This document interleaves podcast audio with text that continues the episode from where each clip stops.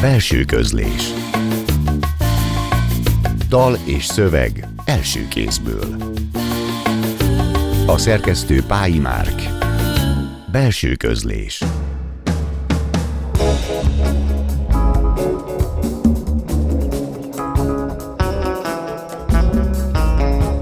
Jó estét kívánok! A Klubrádió zenés irodalmi műsorának mikrofonjánál Szegő János Hajer. Ebben a műsorban megszokhatták, hogy hétről hétre egy költőt vagy egy írót mutatunk be, aki felolvassa friss szövegeit, és elhozza magával a számára meghatározó zenéket is. Sirokai Mátyás köszöntöm a mai adásban, annyiban azonban rendhagyóan, hogy ezúttal nem mikrofonnál, hanem telefonvonalnál vagyok, a telefonvonalam itthoni végén egészségügyi okokból karanténomat töltöm otthonomba, és Mátyás van jelenleg a Klubrádió stúdiójában. Még így is köszönöm nagyon, hogy elfogadtad a meghívásunkat, Mátyás, és most éppen te vagy hazai pályán, de tudunk egy kicsit beszélgetni. Részemről az öröm, és köszöntöm én is a hallgatókat. És indítsunk is egy kicsit a mai meta kérdéssel, hogy te mennyire szeretsz telefonán, telefonon beszélgetni emberekkel, mennyire zavaró, hogy csak a hang van, vagy mennyire segítségéppen, hogy a hang az viszont van? Szeretek telefonálni, sőt, kifejezetten nagy telefonálónak tartom uh-huh. magamat, barátokkal simán előfordul, hogy akár egy órás vagy még hosszabb beszélgetésekbe is bonyolódunk. Én olyankor általában kimegyek a gangra, és akkor fülessel telózok, közben pedig mindenfélét tudok ott csinálni, egyensúlyozgatok, gyakorolgatok ezt a szóval így jól el vagyok közben. Szeretem a telefonban azt, hogy, hogy így közben lehet más dolgokat is beiktatni. Igen, én például haladni is nagyon szeretek telefonálás közben, meg nagyon párhuzamos tevékenységeket. Annak az illúzió, hogy az ember több mindent is csinálhat egyszerre akár. Gyanítom, hogy a verset nem írtál még telefonálás közben. Az biztos. És zenélni se nagyon tud zenélni, mert hogy Mátyás nem csak költő, hanem zenész is, és majd erről is fogunk beszélgetni. De ha már a telefonnal kezdtünk, akkor folytassuk a csenddel. A csend mennyire előfeltétele akár a versnek, akár a zenének? Itt gondolok magára az őscsendre, és az ütemek közötti csendekre is. Szerintem mindenféleképpen is mind a, mind a kettőnek um, nagyon is előfeltételes, sőt, mint egy, mint egy termőtalaja vagy táptalaja, én úgy, kéz, úgy képzelem el. Ugye a zenénél ez kifejezett, ez egyértelműen um, így is van, tehát uh-huh. mivel a zene az, a, a, az ismétlődésekre épül, hogyha lemegyünk egészen a, a mélyéig, a magjáig, akkor azt látjuk, hogy hangok és szünetek váltogatják egymást, és ezek között az összefüggéseket érzékeljük zenének. Tehát szerintem így a minimál definíciója az körülbelül ez a zenének, és ennek éppen olyan feltétele a, a csend, mint a, mint a hang. Tehát ha, uh-huh. amikor, amikor ö, folyamatosan szól egy hang a fülünkben, mondjuk valakinek reggeltől estig cseng a füle, azt ugye egy idő után már észre sem veszi, vagy van ez a klasszikus hasonlat, amit szoktak mondani, hogy a, vagy így nem is tudom, klasszikus tapasztalat, hogy, hogy valaki a mm, vízesés mellett lakik, akkor egy idő után nem hallja, mert a, teljesen hozzászokunk az e fajta folyamatossághoz, és nem érzékeljük, nem csak, hogy zenének, vagy zenének az ilyesfajta hangot, hanem tulajdonképpen egy idő után mm, ki is ki is tisztul, vagy így el a, fi, a figyelmünk teréből teljesen kiúszik. Adaptálódik. És mi a helyzet a, a, a versel? Ott, annak, ott mennyire fontos a szünet, a csend, a némasság? Ezek persze nem ha rokon értelmű, de nem szinonim uh-huh. szavak. Azért ez költészete válogatja szerintem, ez nálam is nálam sem egyenletes. A, most talán úgy sejtem, hogy azért is kérdezed, most nagyobb hangsúly kerül erre a, erre a szegmensre az újabb igen, versenyben. Igen.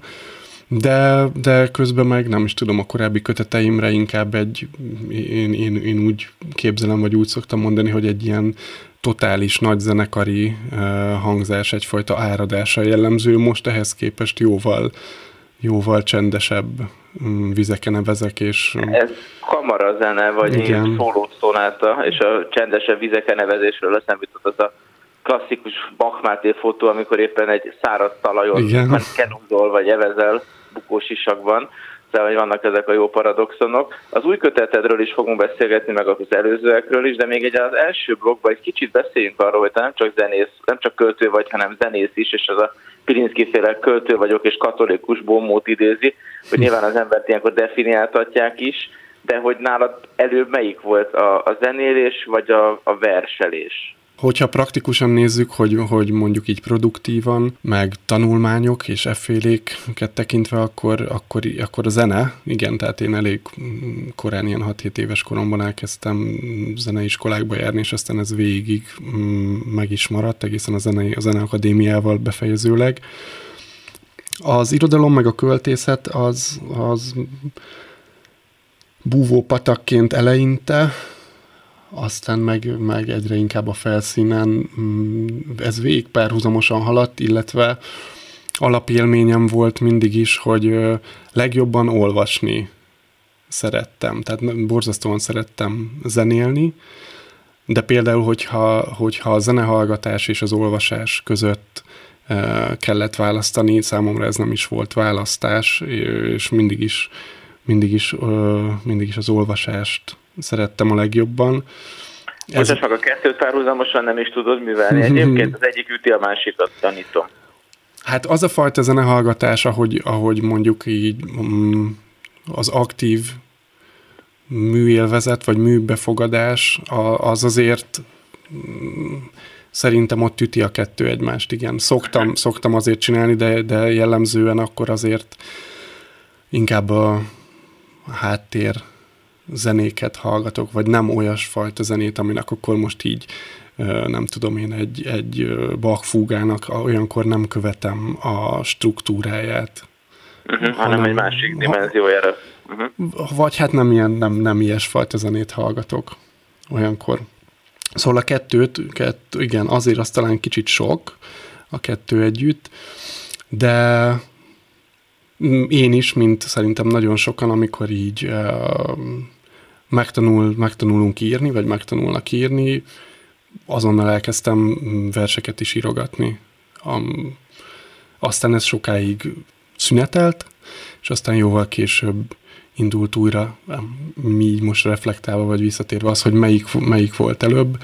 Tanulmányok szintjén egyértelműen a, egyértelműen a zene. Most műsorunk illusztrálja is ezt a két tevékenységet, már a versolvastást és a zenehallgatást, amennyiben megkérem Sirokai Mátyás, hogy az első részletet olvassa fel hamarosan megjelenő verses kötetéből, majd utána zenehallgatással folytatjuk a belső közlés majadását. Vendégünk Sirokai Mátyás választott a zenével. Egy szikla arcát. A másik tengert csak fejjel lefelé látni. Fodrozódó lebeny a nagy homlok kék felén olyan közel a föld, mintha épp rád gondolna. Átfogja a koponyámat, érzem az alattam elterülő test súlyát. Mint amikor homlokom kitölti a homlokod, teljes simaságommal érzem, ahogy körülvesz és megtart. Mi kell ahhoz, hogy egy árnyék világosabb legyen annál, amire rávetül? Elengedem a talajt, tenyerembe kap a szél ellobbannak és visszatalálnak a lábaim. Egy homokszál köt csak a dűnékhez, amikor zuhanni kezdek a háborgó magzatvíz felé.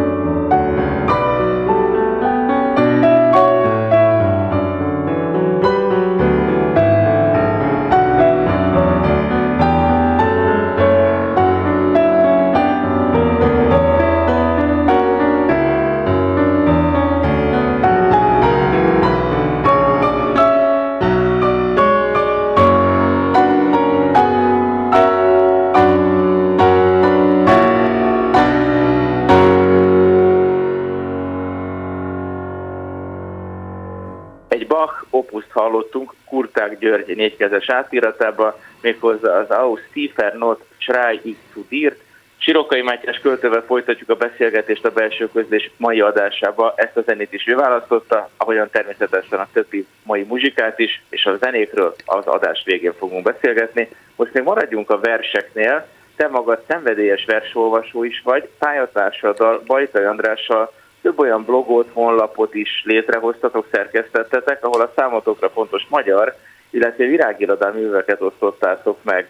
A nagy elődök között akad olyan, aki felszabadított, és olyan, aki inkább letaglózott, és nem segítette, hogy te magad is ír, hanem éppen gátolta a maga hatás iszonyával? Iszonyú hatásával? Gátlás talán nem volt. Azt hiszem, hogy olyan nem volt, aki, aki mindig inkább az inspirációt éreztem. Ha csak egy pár szót ezekről a, ezekről a közös mm, blogokról, Igen. ugye ezek blog formátumban működtek, de tulajdonképpen antológiákat, vagy képzeletbeli antológiákat szerkeztünk. Az első, és mai napig futó, és a legnagyobb gyűjtés ilyen szempontból az a lelki gyakorlatok világirodalmi versblog, mi most már azt hiszem, hogy körülbelül 600 versnél járunk, és ott az a koncepció, hogy a műfordításokat, olyan műfordításokat vadászunk, amik um, elemi erő, erejűek um, a magyar nyelven is. Mindketten, mindkettőnket fogjon meg, tehát két igen szükséges egy poszthoz, és semmi más tulajdonképpen.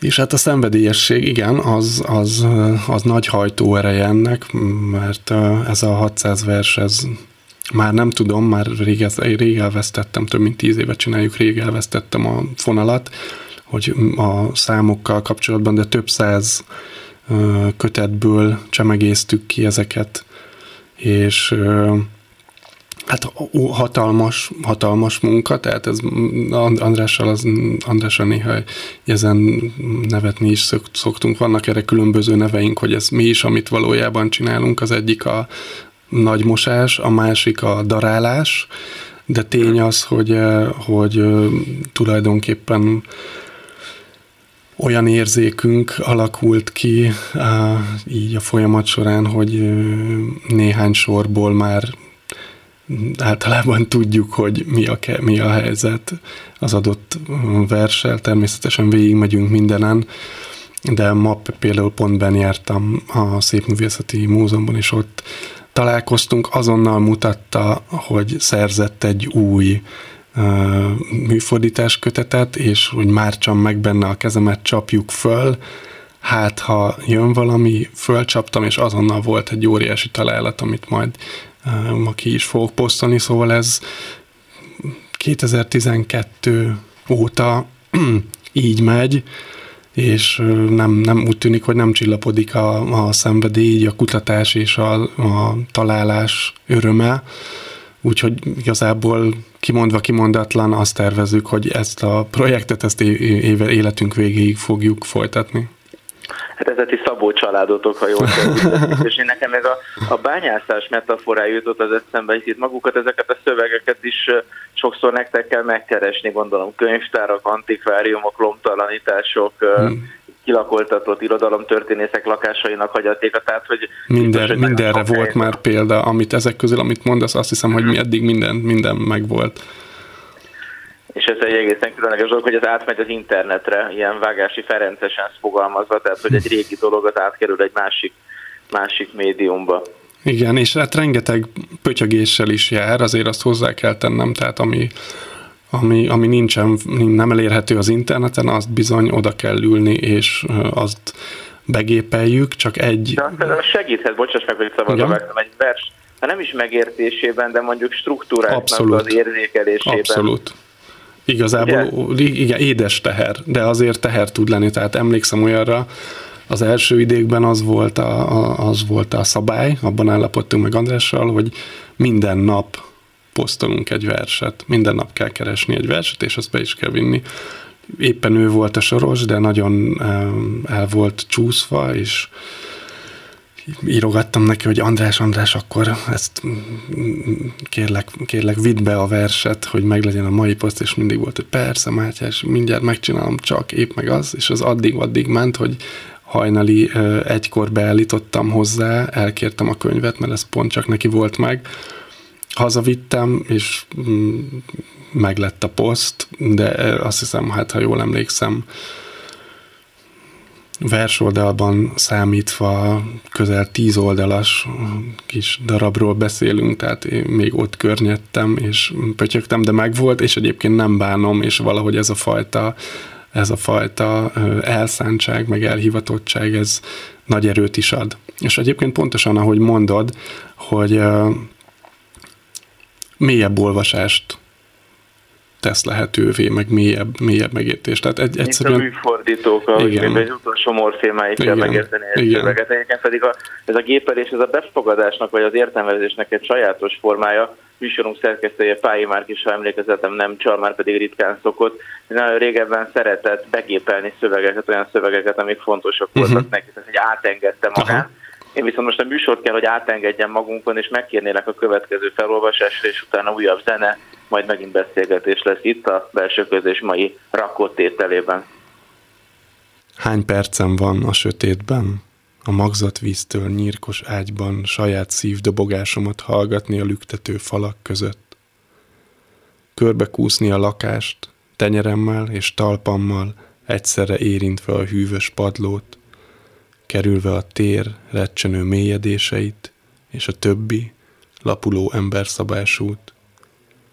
Hiszen ha meghallanak, fénycsóvát vetnek rám, a hátamra másznak, és nevetve a földre döntenek, mert egyszer odaígértem magam nekik abban a másik sötétségben. Ébren a szeretet, alvó testek lélegzetében. Nem férfiak, nők vagy gyerekek, csak a vér hullámai, együttállások és árapályok a csendes koponyaűrben.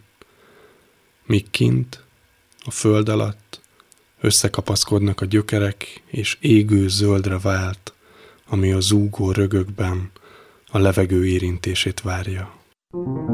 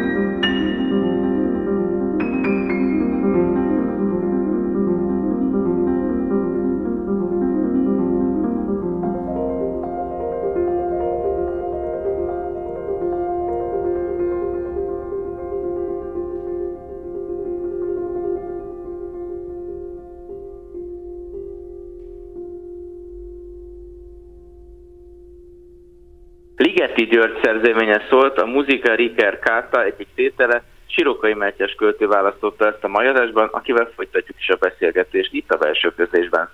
Már 15 évvel ezelőtt jelent meg első kötet ez a Pohár utca, és most fellapozva, meg vissza is emlékezve az egykori olvasatra, szembeötlő, hogy a terek, mintha ott konkrétabbak lennének, másfajta koordinátákra lett volna szükséged, és a továbbiakban ettől, mintha el is hugaszkodtál volna. Itt gondolok arra, hogy abban konkrétan utcák, budapesti helyszínek vannak, míg az, az előző köteted, a meg megjelent előtt, megjelenés előtt álló köteted előtt utolsó köteted az a Lomboldal címet kapta, tehát hogy a Pohár utcától a Lomboldalig, mint hogyha az Urbstól jutnánk el valami fajta naturáig, de meg ha jól emlékszem, egy időben az e-mail címeidben is házszámokat használtál. Igen. Ezek, ezek a jelölések, jelölők, a terek, azok régebben és most miképpen fontosak? Régebben ezt észre sem vettem, tehát nem volt tudatos. Egyszerűen azt hiszem, hogy a figyelmem az jobban, jobban irányult erre, vagy nagyobb, nagyobb hangsúlyt kapott így a, szószoros értelembe vett városi környezet, amiben mozogtam. Abban az időben mm, költöztem Budapestre, tehát valószínűleg ez is, ez is benne volt, ez a, egy, egy nagy Budapest élmény. Tapolcáról, ha jól tudom, ugye? Mm, a Tapolcán születtem, de Pápán töltöttem egyébként ja. a gyerekkoromat, a középiskolás éveket pedig Győrben. Úgyhogy igazából Győrből jöttem Budapestre, amikor a, Zene, a Zeneakadémiára mm, felvettek, és ott tanultam. És nagy, nagy, mm, nagy város járások, nagy séták voltak, meg, meg nagy élmény is volt, és aztán úgy fokozatosan ennek a, ennek a hangsúlyai máshova tevődtek, és, és pontosan ahogy mondod, a, a legutóbbi kötet a lomboldal az így egészen mélyen a természet felé fordul, és az abba való beágyazottság körül forog de mint hogyha a természethez a világűrön keresztül ugattunk hm. volna ki a Népszínház utcából, amennyiben a későbbi köteteidnek, ma a Beat tanúinak könyve, a káprázatbeliekhez és a lomboldal egy fontos jelentékeny sci dimenziója van. Mit jelent neked ez a műfaj? Egyáltalán jó ez a megfogalmazás, hogy ez egy műfaj, lehet, hogy ez valami más. Szerintem egyébként jó, én, én nagyon szeretem. A számomra, számomra gondolatkísérlet, a gondolatkísérleteket jelent, és a lehetségesnek a, a terepét, tehát a, sok más mm, szerző mellett én is úgy vagyok vele, hogy a, hogy a science fictionben az, az nagyon jó, hogy minden, minden működhet, ami valamiféle logika szerint megáll a lábán, és így nagyon, nagyon tág teret ad a, a képzeletnek. Ez az egyik oldal. A másik, az pedig az, hogy azért, hogy a, hogy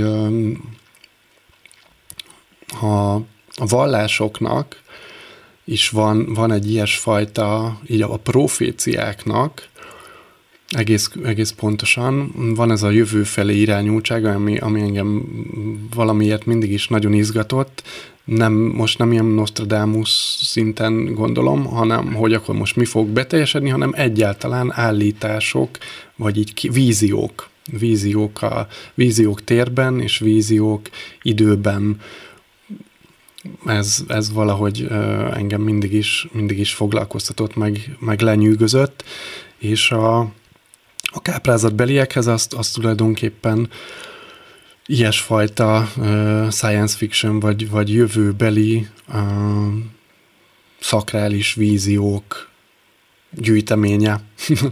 talán lehet így mondani, ez most nem is tudom, hogy hogy hangzik, de, de talán, talán uh, stimmel. Szerintem érthetően uh-huh. és mhm. nem zavarba ejtően, okay. ami nehezebben lehetne meg, megfogalmazni. És hát egyfajta ilyen mérleg struktúrai alakul ki, hogy a régi szövegeket és a leendő proféciákat is szeretett befogadni, úgyhogy ez egy ilyen kettősség, és én magam sem vagyok jós, aki kávézatból vagy csillagokból jósolna, de azt pontosan tudom, hogy most megint felolvasás lesz, és utána pedig megint zene a belső közlés majadásába, úgyhogy akkor kérlek olvasd a nem sokára megjelenő kötetedből egy újabb vers csokrot. Lemerültek a talajszint alá, a mélybe sodródtak, megkövesedtek a földprésben. Egy irdatlan hullám útjába kerültek, gyűrődés közben a felső rétegbe úsztak, és most itt vannak az ujjaim alatt, egy sziklafalban, amin émelyegve próbálok feljebb jutni. Lemerülök a talajszint alá, a mélybe úszom. Perzselő zaj fogad, a nyomás belegyűr az olvadékba. Elveszítem magam, csak a csendesség vágya marad utánam. Hogyan hihettem, hogy sikerülni fog? Őket is eldúdolta a föld. A hegy gyomrában szilánkokra törtek, de néha még felismerhető egy hang, egy dobbanás, ahogy álló hullámmá lassul, csikorogva ez az emelkedő, földmélyi ária.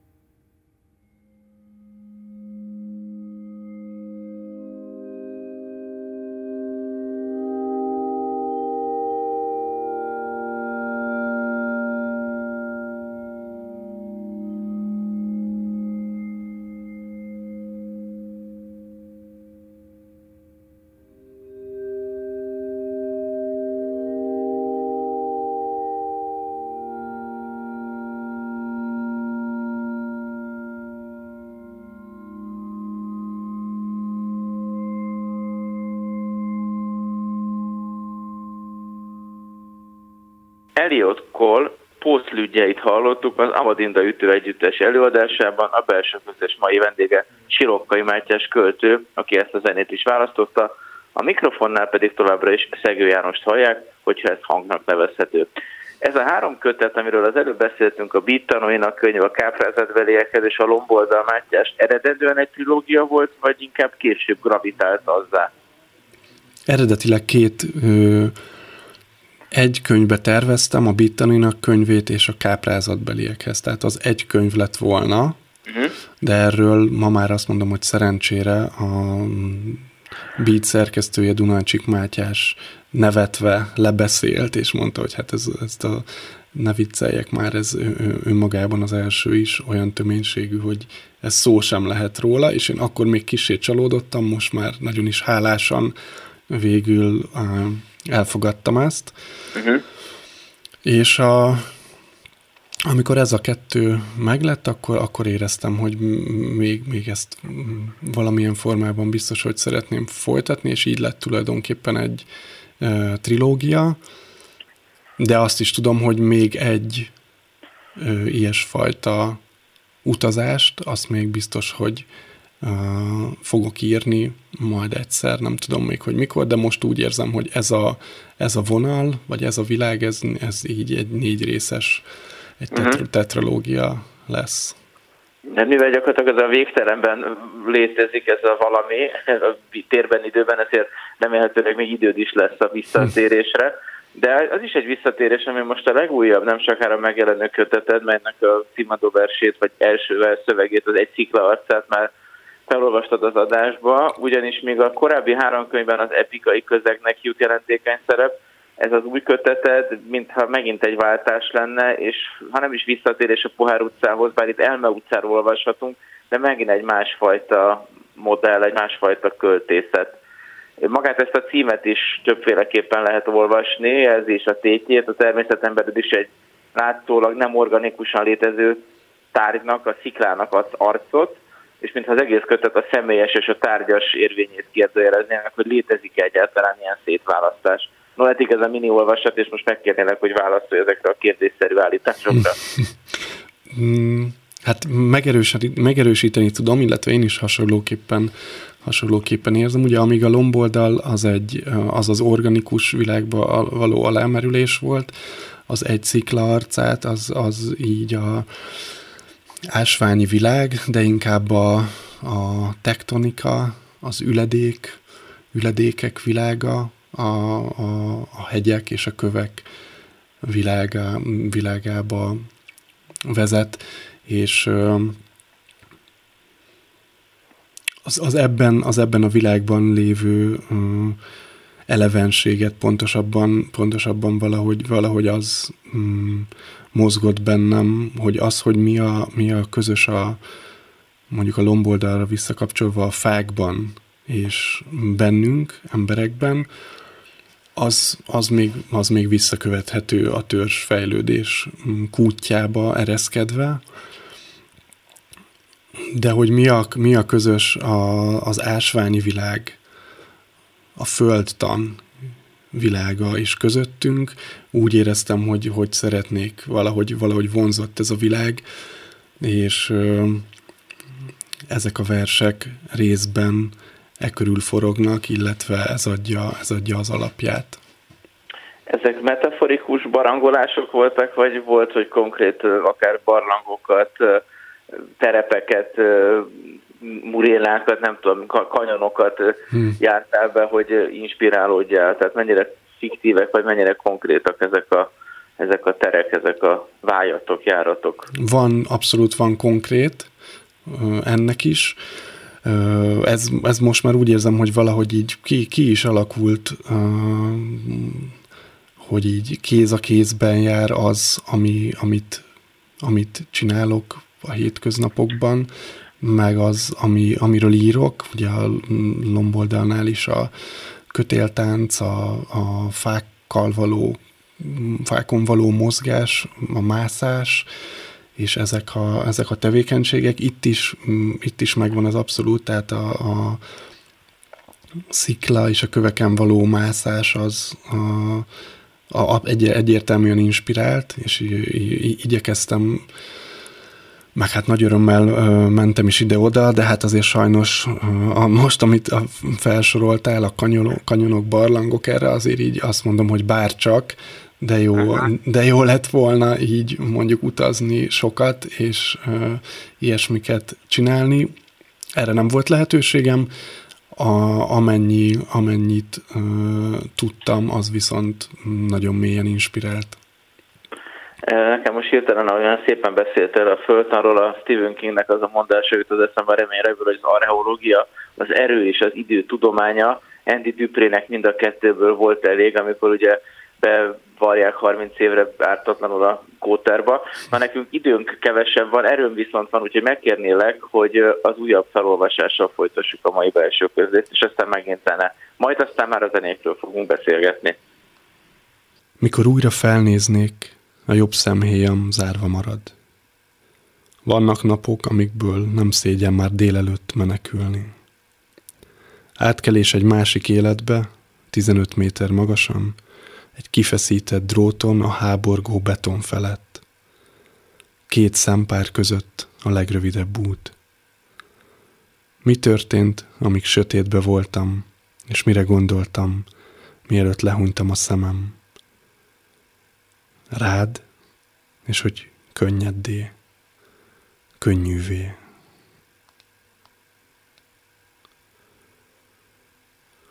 Ahogy a magasban a jobb és a bal félteke megszűnik ellentétes lenni, amikor kérges tagjaikkal visszaérintenek.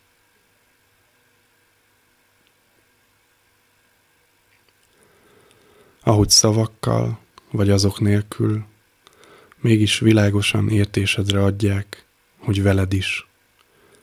Mielőtt a teljes odafordulással tudtukra adnád, hogy jó velük.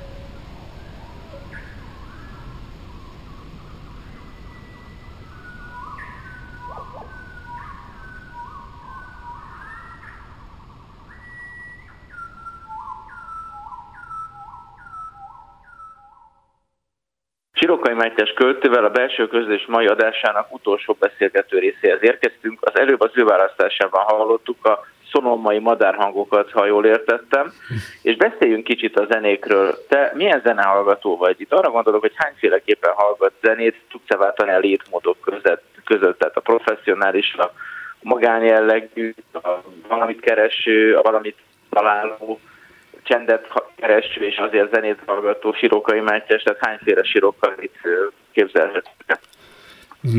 Sokféle, sokféleképpen szeretek zenét hallgatni. Amit, amit nagyon nem kedvelek egyébként az, az az a fajta ilyen állandó háttérzenet, tehát például az, az, hogy belépek egy, vagy belépünk egy boltba, és ott éppen szól valami, az, azt, hű, azt zajszennyezésnek érzékelem és úgy látom egyébként, hogy nulla figyelem van rá általában, tehát val- valójában erről is van szó. Talán még a gyerekek hallgatják valamennyire, így a saját gyerekeimen is észreveszem, hogy ők teljesen elfogadóak, és bárhol szól bármi, így örömmel odaadják neki, örömmel odaadják annak a figyelmüket. Én nagyon szeretek mm, felfedező üzemmódban hallgatni, tehát szörfölgetni, erre a mm, Spotify és a hasonló algoritmus vezérelte mm, streamek nagyon jók, és egyébként most már leginkább így is hallgatok zenét.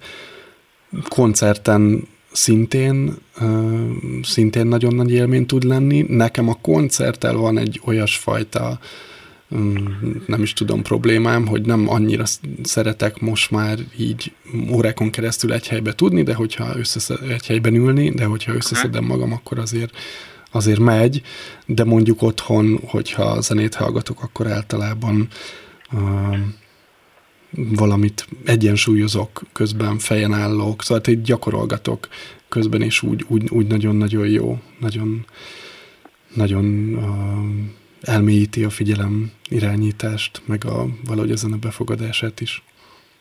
Igen, hát a Zeneakadémián a kollégái nem biztos, hogy örülnének neki, hogyha fejre állnál a hm. hallgatás közben. Még mondd meg, Mátyás, mi alapján választottad ezt a zenei pakkot, amit idehoztál nekünk? Ugye Bachkal indultunk, utána jött Ligeti szerzeménye, utána a Eliot Cole-nak uh-huh. a posztlügye, amit az Amadinda adott elő, mely együtt, ütő ez neked is van között, majd a végén hallottunk természetzenéket, szonomai madárhangokat. Igen. A, a, egyrészt olyat szerettem volna, ami a, olyan kis szettet összerakni, amivel úgy éreztem, hogy amiről úgy éreztem, hogy a felolvasott versek világával vagy atmoszférájával jól passzol.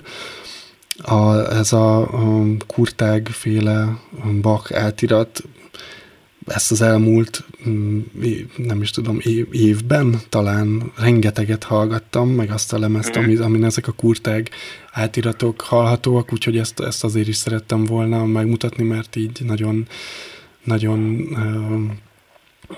nagyon-nagyon fontosnak érzem, és így jó hallgatni valónak, vagy ilyen nagyon-nagyon értékes hallgatni valónak több szempontból is. A, a Ligeti nek ez a mm, ez egy népdal feldolgozás, az intimitása, meg valahogy, valahogy így, a, ahogy olyan nagyon szépen és finoman Bartókian nyúl a népzenéhez, és ez hozzám nagyon közel áll. Tehát én például a, a népzenét a mm, tanulmányaim során is rengeteget kellett uh, tanulni, és valahogy, valahogy a népzené és a népköltészet, bár ez nem annyira látszik egyelőre, szerintem a költészetemben, de nekem ez ilyen, nekem alapréteg, és így fontosnak, fontosnak érzem, és nagyon szeretem ezt a darabot. Az Eliot Cole darab, az Eliot Cole mű, azt, nem azt azért is választottam, mert ez az utóbbi időben uh, ilyen nagy nagy szív eseményhez kapcsolódik, szív, szívbéli eseményhez a, a Amadinda ütő együttessel. Alkalmam volt ezt játszani Indianapolisban, a nemzetközi búcsú koncertjükön, ahova engem is elhívtak, hogy játszak velük, és arra um, megtanultam én is velük, nagyon nagy élmény volt ez is, és nagyon megszerettem ezt a darabot, meg ebben is van egy olyasfajta, olyasfajta tisztaság és egyszerűség, ami, amit, amin közel áll hozzám.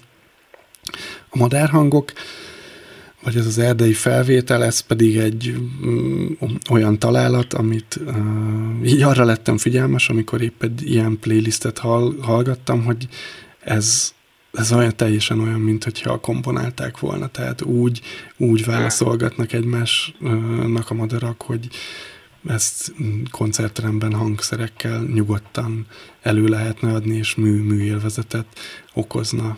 Köszönöm szépen ezeket a kerek válaszokat, meg az egész itt létedet, jelenlétedet. Ezzel el is érkeztünk a maradásunk végéhez. Sirokai Mátyás költővel, zenésszel volt szerencsém beszélgetni. Még egyszer köszönöm, hogy itt voltál. Még ha ilyen rendhagyó módon is, de meg tudtuk csinálni az adást, itt most én voltam, vagyok telefonon keresztül jelen. Felolvastál megjelenés előtt álló kötetedből, és külön köszönjük ezeket a zenéket és zene interpretációkat is Köszönjük szépen, és minden jót kívánunk viszont hallásra Sirokai Mátyásnak. Nagyon köszönöm én is a meghívást és a beszélgetést. Köszönöm szépen. A hangmérnök Csorba László nevében is további szép estét kívánok, meg köszönöm a figyelmüket, és búcsúzom, a műsorvezetőt Szegő Jánost hallották. Belső közlés. Dal és szöveg első kézből. A szerkesztő Pályi Márk. Belső közlés